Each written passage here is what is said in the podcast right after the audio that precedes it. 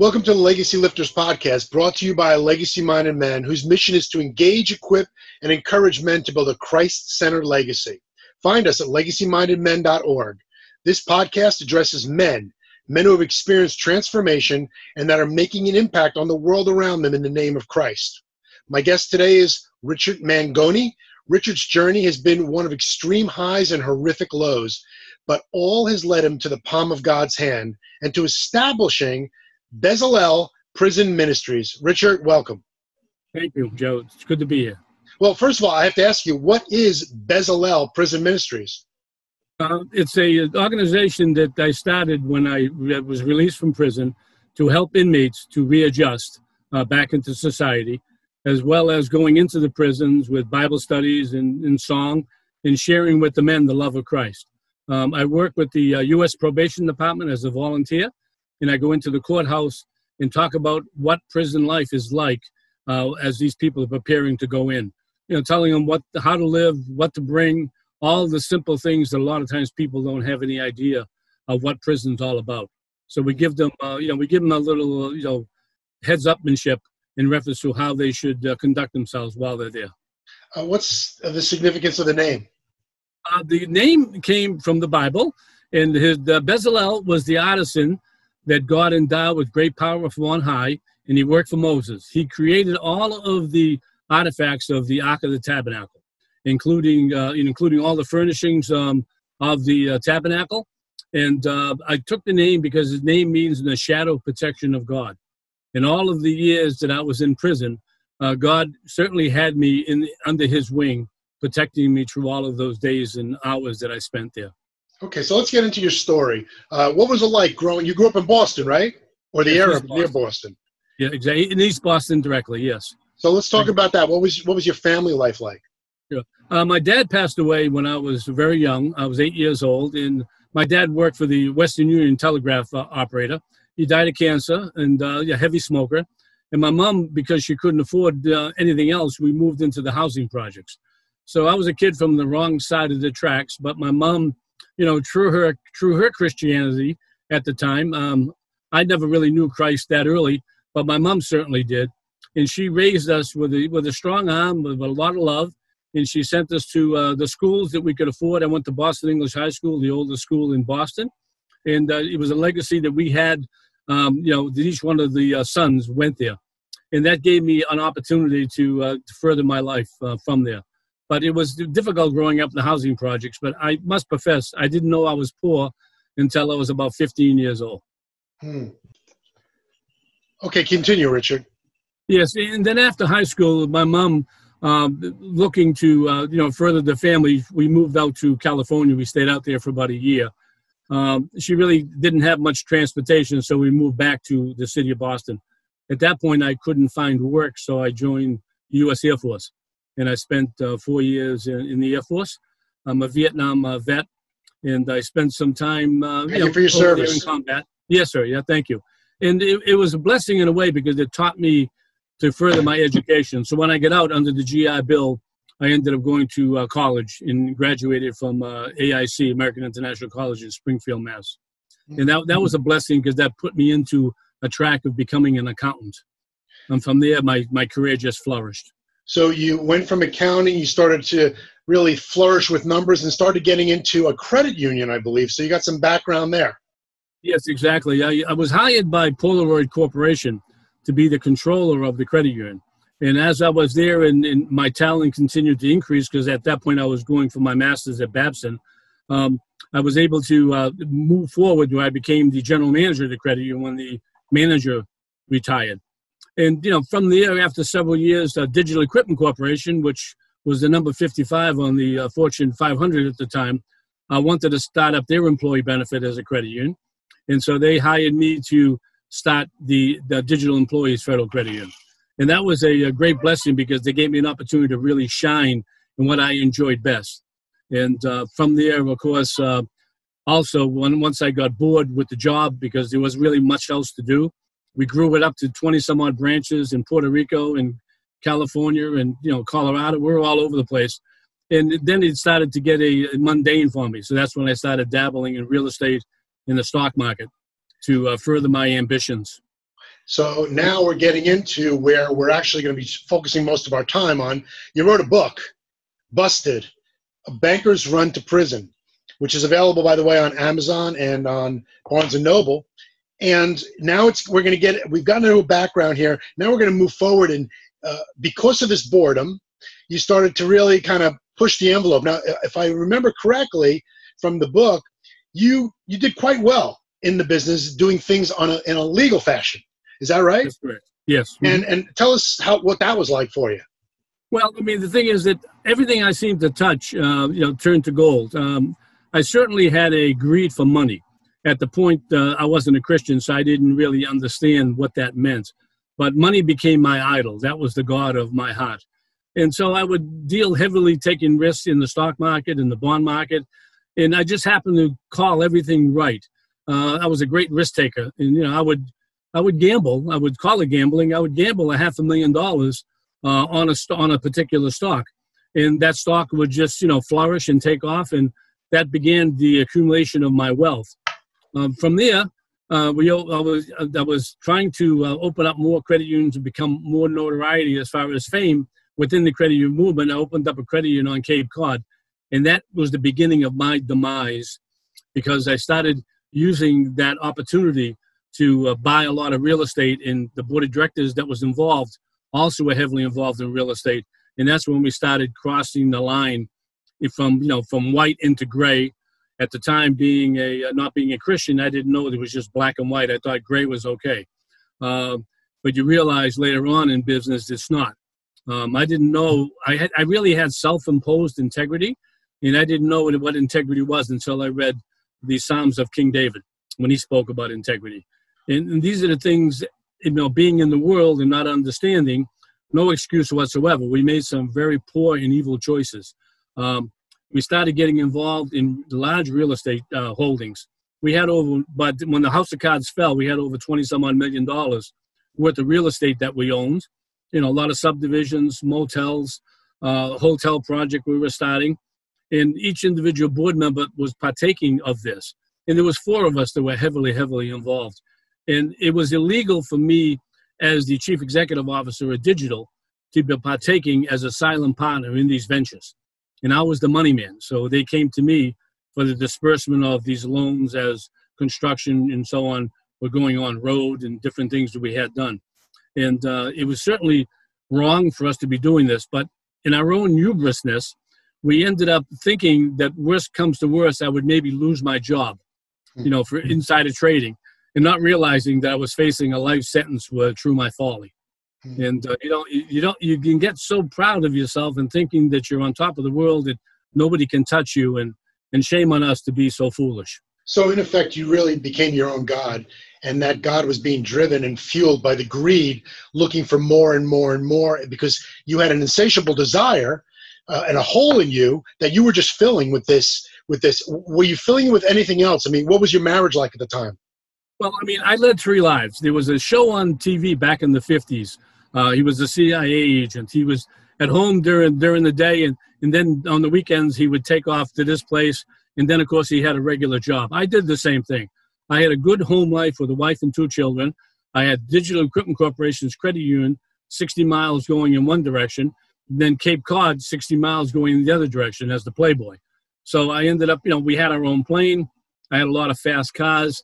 So I really was living a life on the fast lane. I was home on the weekends, but any excuse was a good excuse. If I needed an excuse to stay out late, you know, call it cards or whatever else, traveling on my plane, going to Atlantic City, and doing a lot of foolish things that husbands shouldn't be doing. But I certainly lived on that edge. Okay, so let's uh, be clear. I consider myself a playboy in, to some respect, and, and that was wrong. Yeah, that was really wrong. So to be clear, you built a significant business legally and you made millions of dollars doing that.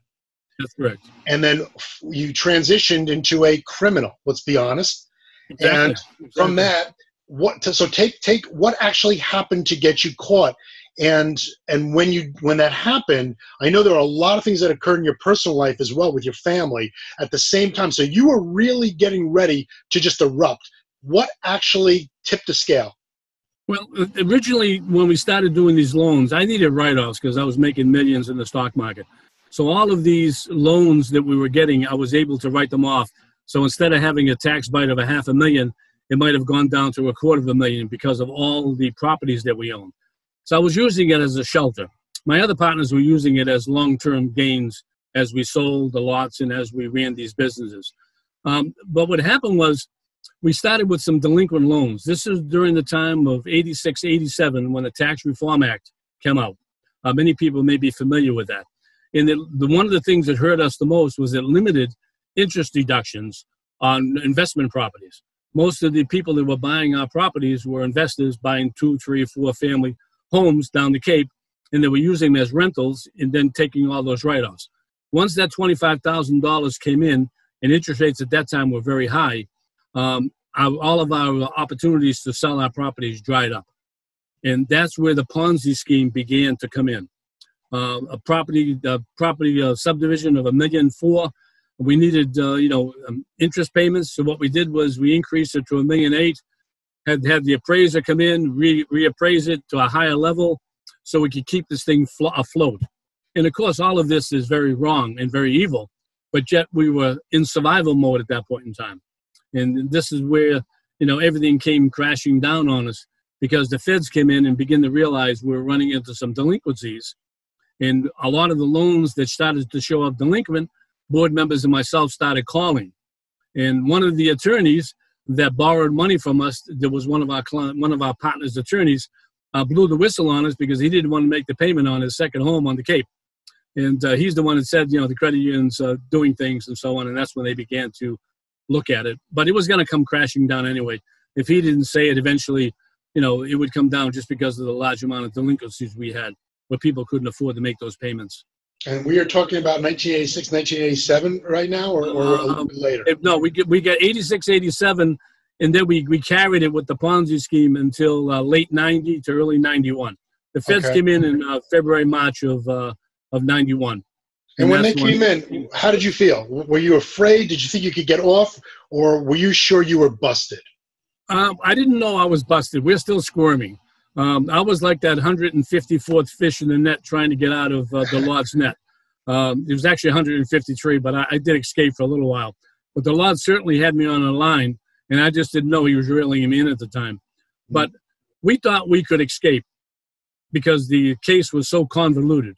Um, it was so difficult because each one of our properties was in special trust, and the, the beneficiary, the beneficiaries owned the property, but yet the trustee was a straw trustee. Massachusetts and, and Illinois and maybe Washington, D.C. are the only places where you don't have to disclose who the beneficiaries are and you can have anybody as a trustee. So uh, it was hard for them to determine who really owned the properties. So what we did was we gave them, uh, you know, fake beneficiaries. Um, all the paperwork was was wrong, and that was my forte. And you know, and shame on me for being so good at uh, being illegal. Uh, but that was my accounting background and trying to hide things. Uh, you look back at it, it's just amazing and how foolish we were uh, to continue down that trail. We should have, the, the time they came in, we should have just spilled the beans, but we hung on for another several months thinking we were going to end up uh, escaping from this uh, folly that we put ourselves in the middle of. So while this is all going on, what was your home life like? Well, the, the house of cards started falling, and my wife and I on uh, New Year's uh, Eve uh, got a knock on the door at one o'clock in the morning.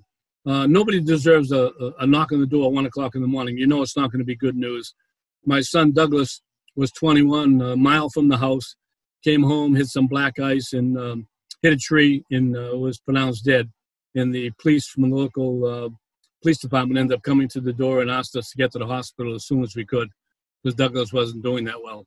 So my wife, during those several months, lost the two men of the house you know, me through my folly at the credit union, and we lost our son in an automobile accident.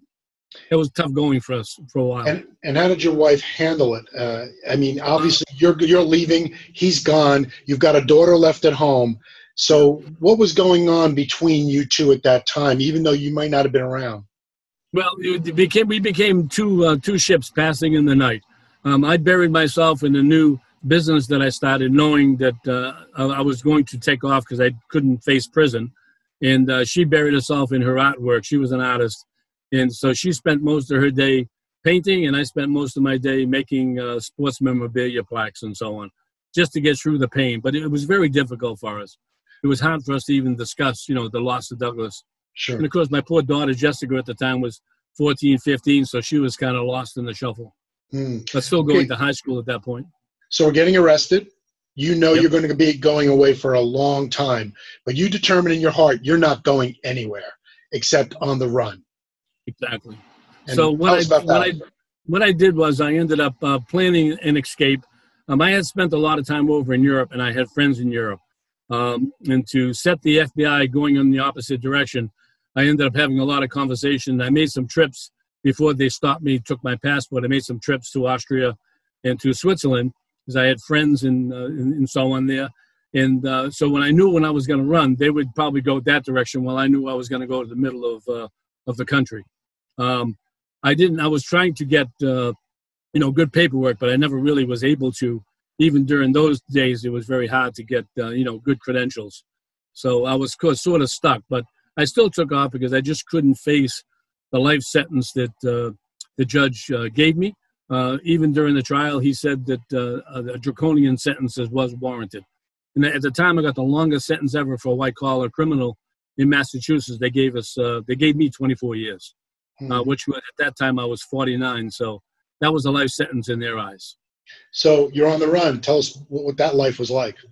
Well, you know, I just I didn't know from day to day where I was going to be, and uh, it turned out that when you don't know where you're going to be, obviously the feds looking for you don't know where you're going to be either. So I was on the run for a year and a half. Um, I found a, a place to rent in uh, Tennessee in Hendersonville, right on the, right on the lake, and I, I led a pretty good life.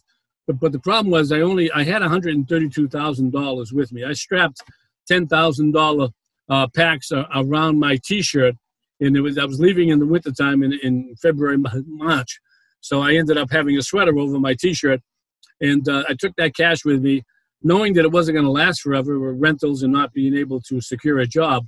I started dabbling in the stock and bond market, but I soon learned that one of the traits that I had was that I surrounded myself with people that were smarter than me. So my Morgan Stanleys and Bank of America and all these different Smith Barney and all these places where I used to go to get my information, all of a sudden dried up, and I was on my own. I made some real poor choices. So uh, half of that money was uh, lost during that transition of me being on the run, and that just precipitated me uh, through that point in time to just about give up. Um, and I knew that at that point I felt that the best thing to do was to take my life. My wife still had a $2 million life insurance policy on me from my old days when I was flying high. So I felt at least this way the family would be taken care of. And I had purpose in my heart to uh, commit suicide, thinking that that was the only way out. And what happened? Well, it's interesting in how the Lord's plans, of course, are different than what our plans are. Um, I had uh, picked up some uh, duct tape and, and a hose, and I was going to end up uh, putting it in the back seat of the uh, of the car that I had a rental, and I was going to end up drinking a bottle of wine the next morning and falling asleep. And when the authorities or the person who owned the house found me, you know, I would be I would be asleep in the car forever. And uh, I had my Massachusetts driver's license taped to the uh, taped to the window. So I felt that that was the best way to go. So the evening before, um, surfing through the TV channels, kind of numb, not really knowing what to do or how to do it in my own mind. And uh, they came across the Lord Jesus Christ hanging on the cross. It was one of these evangelistic uh, shows that they had on, and the evangelist ended up talking about the Lord Jesus and that if you're heavy burdened and heavy minded, you know, come to know who Jesus Christ is. And he put his two hands right next to the uh, the camera, and he said, "Match your hands to mine and receive the Lord Jesus Christ as your Savior." Um, I said, "Okay, I'll do that," because I certainly was was very heavy burdened. I matched his hands to mine, and I ended up saying a prayer that came out of that Romans road.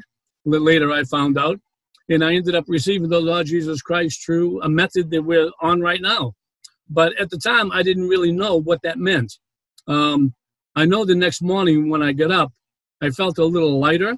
Um, I know during the time I had shed a, a couple of tears, and it was interesting that they had a toll free number on the bottom of the screen. And I called the number, and one of the questions that I asked the person that answered the phone was, if a man who just received the Lord Jesus Christ as a Savior committed suicide, would he go to heaven or would he go to hell? And there was a pause on the phone, and the young person came back and she said, I'm sorry, sir. She said, This is a number to, uh, to raise money and not to give advice. So that was kind of a, a, a disappointment for me. I know that when I shared that in some of the churches, some of the people would laugh about that. But what I did was that the Lord had a reason for this. The next morning when I got up, I took all the uh, material out of the car that I was going to end up committing suicide, took the, uh, the driver's license off the side window, and when I went, went out to the nearest bookstore and I bought a Bible and some tapes. I was hiding in uh, Tennessee, and there's a church and a bookstore and just about on every other corner, so I was in a good place to uh, to learn more about the Lord. And I spent the next couple of months uh, studying the Word, reading the Word, and that gave me the opportunity and the ability uh, through understanding what the Lord would have for me to turn myself into the authorities, and that's what I did. But it wasn't it. There was another man that got involved. Wasn't it a priest that yes. kind of pointed you to that direction? Uh, yes, there was a young there was a young priest that uh, I went to see to turn myself in. Uh, the night before, it was ironic that I went to confession. You know, being raised a Catholic, I, I didn't know any better at that point in time. And when I looked around, there was this old priest that was just sitting there, and I sat down. I said, Father, where's everybody for confession? He said, That's kind of old hat. People don't come to confession anymore. So him and I shared for about a half hour, and I left, thinking the next morning when I went back to the rectory, he would be there to turn myself in. He was off that day. So there was a young uh, priest there right out of seminary, and I walked in, told him who I was, and he had the secretary uh, call the uh, FBI and uh, him and I were, were sharing in the uh, in the kitchen in the rectory for several hours uh, before the secretary came in, and I could hear them out in the hallway. And she said, "Well, I've called the the the marshals, I called the FBI, the ATF, the U.S. Attorney's Office, and nobody has returned my calls." And another hour goes by, and we're talking theology, and he made me lunch, and we were just having a grand old time. And all of a sudden, she came in and she said, "The FBI called, and they wanted to know if he was dangerous." And so uh, he kind of chuckled and he said, Well, tell him that we've been talking about the Lord Jesus Christ and to come over and pick me up. So half hour later, uh, this guy that came right out of a movie, uh, his name was Richard, same first name, FBI agent, uh, six foot one, six foot two, dressed perfectly, uh, came in and he said, Hi, are you Richard Mangoni? I said, Yes. He said, Well, he said, I'll take you into custody and bring you to the uh, local magistrate. So he didn't cuff me in the rectory, but when we got to the car, he cuffed me and then that was the beginning of my journey, uh, being 18 years uh, of incarceration. So tell, take us through your your time in prison. What was that like? Was it were you fearful? I, I know you said you could not live a day in prison, but now something's changed. You you're you're coming to know the Lord. You're going to prison. What was your mentality at that point? What was your mental state? I was I was at great peace. It was interesting because yeah, I want to go back to Richard, the FBI agent, for just a second as we as, as I was there being processed, a couple of marshals came in and, and talked to me. And then when they left, Richard, the FBI agent, came by and he put his hands to the bars. And I looked at him kind of oddly. I was wondering why he wanted to shake my hand. And he said to me, I shook his hand. He said, "Richard, I want to let you know you're the nicest criminal I've ever met." and, and, that was the that was the, the that was the Lord Jesus Christ uh, in me that was showing that joy and not being you know saddened by it obviously I knew that I did evil. I knew that I had to face the music. The Lord certainly showed me that in the Word, and I was ready for that journey. But I must profess, the local county jails uh, are very dangerous. Um, it's not really a place that a white collar person would ever feel comfortable in. You have a lot of people that are that are on drugs and alcohol and other things that are, are very volatile, and, and it's a difficult uh, position to navigate yourself in that arena uh, not having any previous experience uh, being incarcerated. So at first it was uh, difficult, but later on, when I went into the U.S. Uh, prison system, it became much easier because you could pick and choose on who you wanted to be with. And I spent most of my time either at work or at the chapel around like minded people, so it was a lot easier transition for me once I got to the higher level. And you connected directly with the chaplains, correct, at the prisons? Yes, yeah, we had we had uh, a couple of spirit-filled uh, chaplains at FCI Ray Brook, and uh, I'm still in contact with them today. Uh, both of them are retired. Uh, both of them have actually bought the book, and they were very, very uh, good about you know sharing their thoughts about everything in the book being right on in my prison stories. Um, I tried to be as transparent as I possibly could, not taking sides, but just showing the type of uh, the way the system is and the way the inmates uh, deal within the system. Mm-hmm. So it was uh, received well from the standpoint of uh, of BOP employees. I was very thankful about that.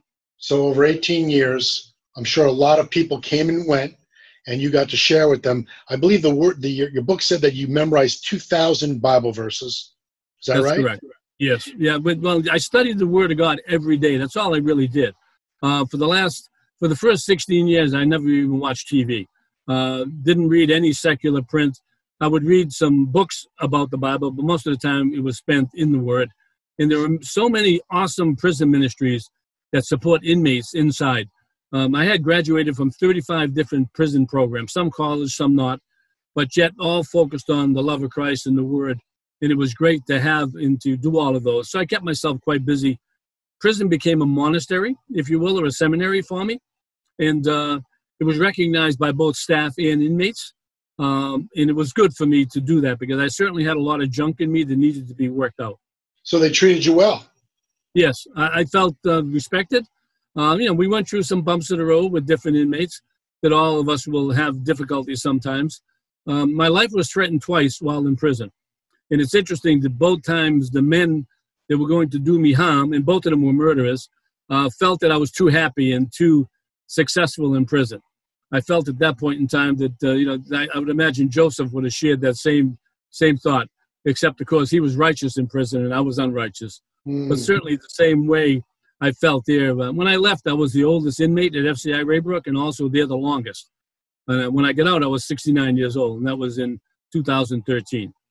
So, um, since you got out, yes, tell me about well, what was it like the day you left prison? Oh, it was it was awesome. My daughter and my sister came up to visit me. Um, one of the things that uh, they asked me, "What do you want us to bring?" And one of the things that you miss in prison is fresh fruit. I mean, we'll get apples and oranges once in a while, but not not the sweet things, the grapes, uh, uh, the strawberries, and things like that, because the men would make, you know, hooch or wine out of it. But we had a great time going back, and it was it was just so much fun to be away from my environment for 18 years. It just was a heavy burden that was uh, that was lifted. And the Lord had given me a lot of scriptures during that time. You know, when I was there at, early on, the Lord had given me a verse in Deuteronomy that was far um, uh, Asher, one of the uh, one of the twelve tribes, and it said that your locks shall be iron and bronze, and according to your days, so shall your leisurely walk be. I thought when I first went there, since the beginning, even when I went on the run, I would die in prison.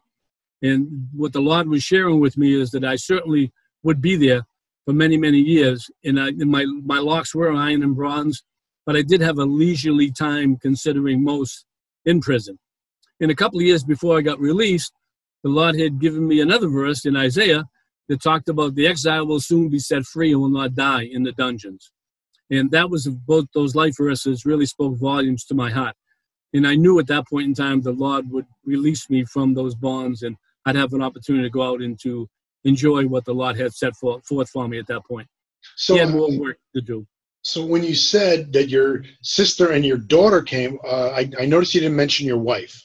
Yes, my wife passed away when I was in prison. Uh, she had cancer. Uh, that was a very tragic thing for us because we had been together for over 45 years. And I wasn't able to go to the funeral, my mom's funeral or my wife's funeral, even though my behavior was extraordinary in the prison the judge felt because of my past running that he didn't feel comfortable me going to the uh, to the uh, you know to the funeral and the wake. Although the warden staff approved it, they gave me a 10 day furlough. Uh, they had to rescind it because both the marshals and the uh, the judge thought it would be best if I didn't get released from prison. Okay, so tell us why you wrote the book. Well, the book was on my heart about six months after I got out. Uh, and while I was in prison, I was a suicide companion for 10 years. And I saw the burden of many men's hearts that I got a chance to share the word of God with as they were sitting in a cell with uh, nothing but, you know, a smock that they wore so they couldn't hurt themselves. And I saw the pain that they were going through. So initially, I believed the Lord had put it on my heart to write, to tell a story about what prison is like and to bring the Lord Jesus Christ into focus on that's the only way that you're going to end up ridding yourself of all the trappings of prison life and when you get out. The recidivism rate in the United States for federal prisons is about 72%. Wow. So that means out of every 172 guys in, the, in five years are going to have some, some sort of altercation. And if I could save one, it would be a blessing. I think back on what happened with Jeffrey, Jeffrey Epstein. Uh, if he was in our prison, he never would have had an opportunity to commit suicide. He would have been watched continuously. Somebody at that prison in New York dropped the ball by taking him off a suicide watch. He certainly should have been on for quite a while. Uh, mm-hmm. that's a perfect example of a white collar guy that lost everything and has nowhere to turn because of his remorse of what he did and who he was. He had such great burden. The only way he felt he could relieve himself was to take his life. And if I could save one through that book in that respect, I think that would be an awesome blessing. Great. So, Richard, let me ask you a question. What's your life like right now? Oh, it's fantastic. It, it doesn't get any better than this, Joe. Um, after getting out of prison, I worked uh, at a job. I had a regular job while I was on supervised release. And then once I, yeah, I finished with that job, I was basically retired. And uh, through, uh, through um, a dating site, Christian Mingle of all places, uh, the Lord gave me a wife. And the first time I met Rosanna, I knew that the Lord had given it to me. And we've been married now five years. And she works as a hairdresser and I'm at home taking care of you know things at the house, and I became Mr. Mom, the cook and cleaner, and I'm enjoying it. And I have opportunity to share prison ministry, you know, as well. So it's it's fun and it's exciting, and it, it, it's, it's it's been a, it's been an awesome ride, and I'm thankful I'm on this side of, of the fence now, and I'm, I'm I'm serving I'm serving the Lord the way He would have me serve Him, in trying to be the good steward that He's called me to be. So where do you see Bezalel going in, in the next few years? I'm not sure, Joe. I, I want to go back into the prison systems, but right now, because of my age and because of COVID, uh, they're restricting a lot of the elderly, uh, you know, uh, staff members like myself to go back in. So I'm hoping, hopefully next year, once they come up with a vaccine, that I'll have opportunity to go back in and, and to share with the men. I've, you know, reunited with some of my old cellies that are in prison ministry as well. Um, one ended up getting his credentials, uh, ministry credentials, while he was in. He has a prison ministry up in Maine, and another fellow, a, a friend of mine, is down in Texas, who was my uh, my uh, friend and also my cellie, and he's got a prison ministry down in the south side of Dallas, Texas. So we've been blessed to have some good associations and be able to share the love of Christ one with another after many years, because these guys got got released long before I got out. But it's nice to be able to you know share with them and we talk, you know, every couple of weeks, and it's been a blessing to be able to share. Uh, what haven't fun. we covered that you want men to know? Um, uh, the only other thing that I would like to mention is all the proceeds of the book that, that I wrote go to prison ministry. Um, we haven't sold thousands of copies by no means, but what we have sold, we've donated to pastors and churches that are supporting prison ministry. And uh, our first check went to a, uh, a pastor up in upstate New York who used to be one of the volunteers in the prison. He's been a uh, prison volunteer for over 35 years. And uh, he loves the Lord and he's, he's an evangelist at heart. And uh, so we ended up sending him a donation through all the proceeds that we had. And we want to continue to do that to uh, churches and pastors to do it. So no monies are being kept by myself or my wife. It, we felt that the, the Lord would have us, you know, whatever profit we made from it would be shared, you know, within the family of Christ Jesus. Well, Richard, thank you for joining us on Legacy Lifters. Uh, men, once again, you can get a copy of Richard's book, Busted, A Banker's Run to Prison on Amazon and Barnes & Noble. Richard, we thank you very much. And remember to visit legacymindedmen.org for great tools to help you grow as a man of God. God bless you guys. Have a great day. Thank you, Joe.